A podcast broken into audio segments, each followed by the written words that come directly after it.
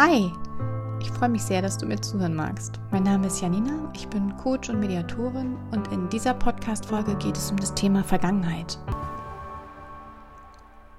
Der so wohlklingende Satz, wir können unsere Vergangenheit nicht ändern, aber unsere Zukunft bestimmen, löst in mir sehr ambivalente Gefühle aus. Auf der einen Seite stimme ich ihm absolut zu, denn er impliziert ja auch, dass man sich nicht nur auf seine eventuell negative Vergangenheit konzentrieren soll. Also nicht in Ereignissen von damals stecken bleiben. Und dem kann man ja nur zustimmen.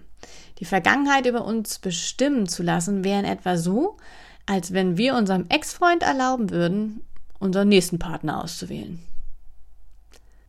Leider geschieht genau dies auf einer unbewussten Ebene, dann eben doch recht häufig.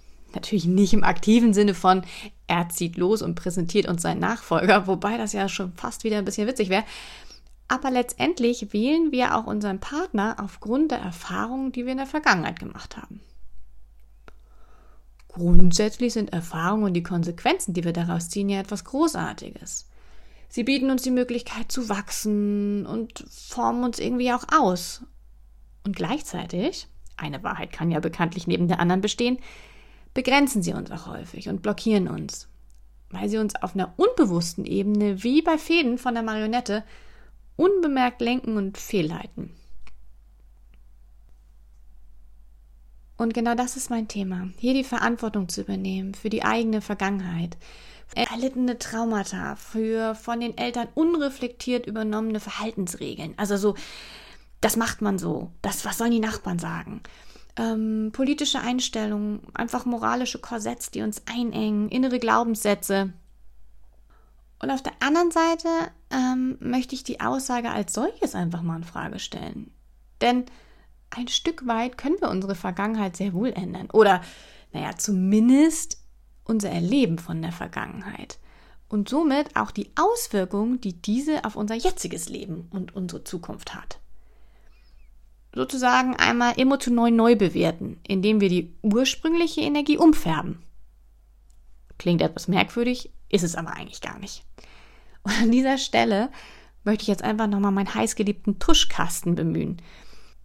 Denn für mich stellt sich das so dar. Egal, ob wir jetzt über Therapie oder über Werkzeuge wie Timeline-Arbeit mit NLP oder äh, Theta Healing bzw. Teki, was ich gelernt habe, oder Familienaufstellung ähm, in die Wahrnehmung gehen. Es geht letztendlich darum, zum Beispiel eine Ressource hinzuzufügen oder an der Grundenergie etwas zu verändern, um dann ein neues Erleben zu haben. Also wir geben zum Beispiel an einer bestimmten Stelle eine neue Farbe ins System. Einfach um es mal ein bisschen griffiger zu machen. Also zum Beispiel, wir nehmen also an, wir hätten mit fünf Jahren ein Erlebnis gehabt, was dafür sorgt, dass wir uns im Stich gelassen fühlen, hilflos, hm, zum Beispiel weil die Eltern sich damals getrennt haben. Und nun geben wir an dieser Stelle die Farbe Rot ins System. Nicht, weil Rot jetzt so super wäre, sondern einfach nur mal, um ein konkretes Beispiel zu haben. Rot ist an dieser Stelle jetzt alle Farben, die ich benenne, sind einfach mal völlig wertfrei, weder positiv noch negativ sondern ich gebe die Farbe Rot ins System, also in Form einer neuen Ressource, eines neuen Verständnisses, eines Perspektivwechsels durch Transformation, Gesprächstherapie oder wie gesagt, was auch immer das Mittel der Wahl ist. Entscheidend ist nur, dass wir nachträglich die Energie von damals verändern. Also, um das zu verdeutlichen. Nun haben wir also das Gute, Rot ins System getan und das nächste Ereignis, zum Beispiel mit 13, wo wir gemobbt worden, ist auf einmal wesentlich besser zu verkraften, weil zu unserem Gelb, was wir ursprünglich gefühlt haben, auf einmal Rot hinzugekommen ist und dadurch ist das Erlebnis auf einmal in Orange wahrnehmbar. Also die Farben gelten, wie gesagt, hier echt nur als konkretes Beispiel, ähm, um das griffiger zu machen. Und dann vielleicht die nächste unschöne Erinnerung, die dann wieder das, das Ursprungstrauma reproduziert, also reaktiviert eher. Ähm, wo wir dann zum Beispiel mit 21 eine Trennung hatten, wo der Partner uns von Knall auf Fall verlassen hat. Und dann ist das Erleben aber auf einmal nicht mehr so dramatisch, weil es nicht mehr als blau wahrgenommen wird, sondern eventuell inzwischen als lila wahrgenommen werden kann. Und dann können wir das aber jetzt, dadurch, dass wir auf einmal Rot im System haben, nicht mehr völlig vernichtend wahrnehmen und als blau, sondern eventuell als lila, weil diese rote Grundsubstanz inzwischen dazugekommen ist. Was ich damit eigentlich nur sagen will, ist, wir verändern natürlich nicht wirklich die Vergangenheit, sondern nur die energetische Auswirkung, die das in der Vergangenheit liegende Ereignis auch heute noch auf uns hat. Habe ich also, und danach ist dann auch versprochen, Schluss mit meinen Farbbeispielen, bestimmte Ereignisse im Bereich der Partnerwahl, bislang immer in Blau wahrgenommen, aufgrund eines Mangels an Rot, kann ich jetzt zukünftig das Ganze eventuell in Lila erleben. Habe also aufgrund der Verarbeitung der Neubetrachtung eine Frequenzerhöhung erreicht und ziehe damit andere Menschen und Situationen in mein Leben. Und nein, natürlich ist das nicht die Pauschallösung oder äh, der universelle Zauberstab. Hm, wobei, ich bin ja dafür, an Wunder zu glauben. Es ist alles möglich.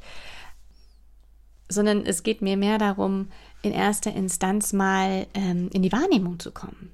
Denn wir können zum Beispiel nicht loslassen, neu bewerten oder transformieren, wenn wir uns dessen, was wir verändern wollen, gar nicht bewusst sind. Und wie wir irgendwie auch alle wissen, bindet es auch unsere Energie, krampfhaft an etwas festzuhalten, was uns gar nicht mehr dient. Nur bevor ich loslassen kann, muss ich ja häufig erst einmal realisieren, dass ich überhaupt an etwas festhalte. Also auch da heißt es wahrnehmen, uns selbst, unsere Emotionen, unsere Vergangenheit und wie diese uns auch heute noch beeinflusst.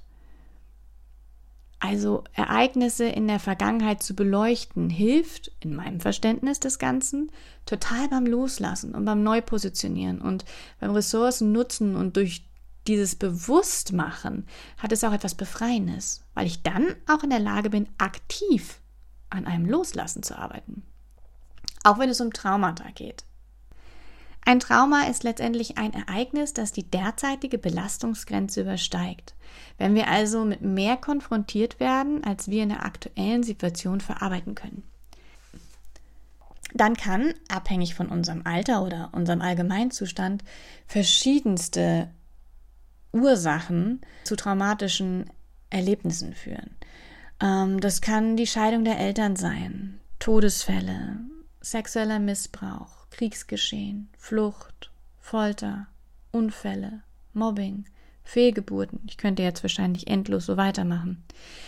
Hinzu kommt, dass es meist sowas wie ein Urtrauma gibt. Und dieses gilt es aufzuspüren und zu transformieren. Denn die Energie des Urtraumas wird häufig nur reinszeniert. Die Energie des Urtraumas wird häufig reinszeniert. Vielleicht als Lösungsversuch unseres Unbewussten, mit Sicherheit jedoch ziehen wir immer wieder ähm, die gleiche Energie des Ursprungstraumas in unser Leben. In Form von ähnlichen Situationen, Menschen, Ereignissen. Und dabei muss es nicht immer eine ähnliche Situation sein. Also es muss sich nicht immer wie auf Dauer Repeat die, das Ereignis als solches wiederholen. Aber das Erleben ist das gleiche, also das Gefühl dazu, dieses sich hilflos fühlen oder sich als Opfer wahrnehmen oder so, das reproduzieren wir dann tatsächlich häufig unbewusst und natürlich auch unabsichtlich. Haben wir uns also in einer traumatischen Situation hilflos und ausgeliefert gefühlt und konnten die Situation bis heute nicht verarbeiten, ziehen wir häufig ähnliche Situationen in unser Leben, wodurch wir uns wieder so fühlen wie damals. Es gilt also, das Urtrauma aufzulösen und zu transformieren, um die zuvor gebundene Lebensenergie wieder freizusetzen. Und dadurch den Sprung in der Schallplatte zu reparieren, um nicht in einer sich andauernden, wiederholenden Schleife stecken zu bleiben. Eines der Probleme bei Urtraum ist jedoch, dass nicht alle erinnerbar sind. Bei Traumata generell fährt unser System häufig in eine Art Schutzmechanismus, um die Situation so heil wie möglich überstehen zu können, weil wir äh, der Situation oder dem Erlebnis gegenüber nicht gewachsen sind. Und das ist ja auch gut so, also eine Art Überlebensmechanismus. Aber da kennen sich die Psychologen mit Sicherheit wesentlich besser aus als ich. Ähm, mir geht es nur darum, dafür zu sensibilisieren, dass wir auch Urtraumen haben, die häufig sich nicht von unserem rationalen Verstand begreifen lassen und schon gar nicht gelöst. Und erst recht nicht, wenn das ursprüngliche Trauma gar nicht im Hier und Jetzt entstanden ist, sondern aus der Ahnenlinie stammt oder sogar aus früheren Leben. Familie als solches ist zum Beispiel, und zwar völlig unabhängig von den untereinander herrschenden Sympathien oder Antipathien, als Kollektiv, also als System zu betrachten. Wie Figuren auf einem Schachbrett. Darauf will ich jetzt aber gar nicht so sehr eingehen, weil das habe ich auf meiner Homepage www.befreiung.com Befreiung natürlich mit Y, äh, ausführlich erklärt unter dem äh, Punkt Familienaufstellung, sondern ähm, ich möchte jetzt einfach darauf eingehen, was geschehen kann, wenn ein Familienmitglied sein eigenes Trauma nicht verarbeitet, also nicht transformieren kann, weil dann wirklich häufig so eine Art Ungleichgewicht entsteht. Und das kann Auswirkungen haben auf das gesamte Familienfeld und auf jeden auch unterschiedlich.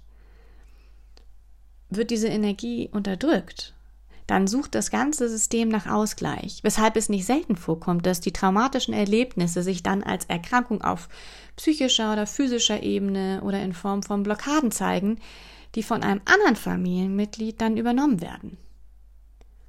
Ich meine, das Schöne daran ist, wenn ein Trauma in der genetischen Linie gelöst wird, dann wirkt sich das in der Regel auf alle Beteiligten positiv aus. Häufig geht es also darum, wahrzunehmen, anzunehmen und zu verzeihen. Sich selbst und den anderen. Wer sich weigert zu vergeben, bleibt in der Opfermentalität stecken und schadet unter anderem auch sich selbst. Und häufig unbeabsichtigt und unwissentlich seinen Kindern. Denn Opfer kreieren Opfer. Wenn ich nicht bereit bin, meine eigene Vergangenheit zu beleuchten und aufzuräumen, gebe ich häufig den Schmerz, also die Thematik, an meine Kinder weiter. Kinder sind häufig so loyal bis zur eigenen Aufgabe. Innerlich würden wir unsere Eltern immer alles abnehmen, was sie belastet. Ob wir das nun wollen und uns dessen bewusst sind oder nicht. Dafür müssen wir noch nicht mal ein besonders gutes Verhältnis zu ihnen haben oder mit ihnen aufgewachsen sein. Trägt es nicht die Person, bei der das Trauma entstanden ist, übernehmen es die anderen in der Familie.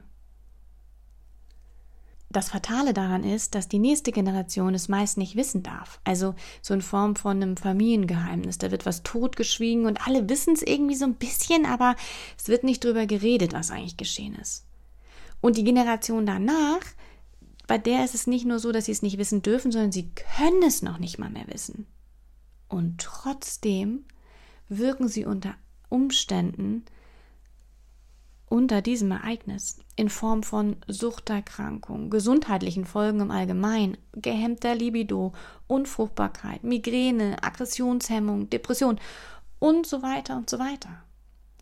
Natürlich ist nicht jedes dieser Symptome durch Traumata in der Ahnenlinie entstanden und es gilt auch immer erstmal medizinisch abzuchecken und körperliche Ursachen auszuschließen, die medizinisch behandelt werden können. Aber unterm Strich steht für mich in die Eigenverantwortung zu kommen und Ursachenforschung zu betreiben für unseren Status quo. Denn alles, was wir nicht heilen, geben wir an unsere Kinder weiter. Es geht also auf der einen Seite darum, aus der Vergangenheit zu lernen und auch eine Art Dankbarkeit zu entwickeln für all die Erfahrungen, die wir machen durften, die, die uns ja auch zu dem gemacht haben, der wir sind. Und auf der anderen Seite eben nicht alles als gegeben hinzunehmen und uns zum Opfer unserer eigenen Vergangenheit zu erklären, sondern daraus zu lernen. Und das, was uns aufgrund unserer eigenen Vergangenheit negativ beeinflusst, so neu zu interpretieren und zu durchleuchten, dass ich davon nicht mehr bestimmt werde. Dafür muss ich aber gewillt sein, hinzugucken und Verantwortung zu übernehmen. Verantwortung zu übernehmen für sich, sein eigenes Leben und auch für die Auswirkungen, die mein Handeln auf die Menschen um mich herum hat. Denn leider trifft hier der Satz, Leiden ist leichter als Handeln häufig zu.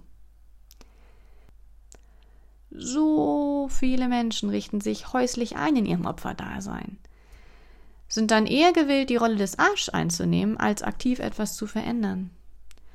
So nach dem Motto, ja, da bin ich unfair oder da habe ich Mist gebaut, ist halt so, kann ich auch nicht ändern, so bin ich eben.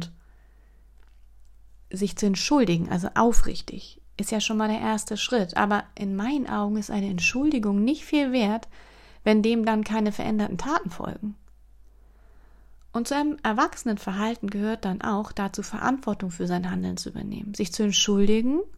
Vielleicht konnten wir in diesem speziellen Moment einfach auch nicht anders, haben es nicht besser gewusst oder nicht richtig gelernt. Und es geht auch nicht darum, perfekt zu sein, sondern es sich selbst wert zu sein, nicht in dieser Täterrolle stecken zu bleiben. Ich kann echt immer nur wiederholen, die Opfer von gestern werden zu Tätern von morgen. Und egal in welcher Phase wir uns gerade befinden, hingucken, wahrnehmen und sich fragen, warum konnte ich nicht anders handeln? Wieso kann ich bestimmte Dinge noch nicht? Oder lasse ich mich immer wieder triggern? Was ist eigentlich los? Das bedeutet erwachsen sein, verantwortungsbewusst und selbstliebend zu handeln. Und ich weiß, dass es vielen als sehr hart und ungerecht erscheint und ihnen auch häufig der Antrieb und die Kraft fehlt, um ins Handeln zu kommen. Und dafür habe ich vollstes Verständnis. Und es geht auch nicht darum, jemandem etwas vorzuwerfen, sondern ausschließlich dafür zu sensibilisieren, dass es selten von alleine besser wird, sondern dass es unser Job ist, unsere Vergangenheit aufzuräumen und spätestens dann, wenn wir Kinder bekommen. Und das waren dann für mich die Abschlussworte für dieses Mal. Ich danke dir von Herzen fürs Zuhören Mehr von und über mich gibt es auf allen gängigen Kanälen, Instagram und Facebook und Pinterest. Befreiungscoach heiße ich da mit Unterstrich zwischen Befreiung und Coach. Und ansonsten auf meiner Homepage www.befreiung.com. Und bis dahin, alles Liebe. Deine Janina.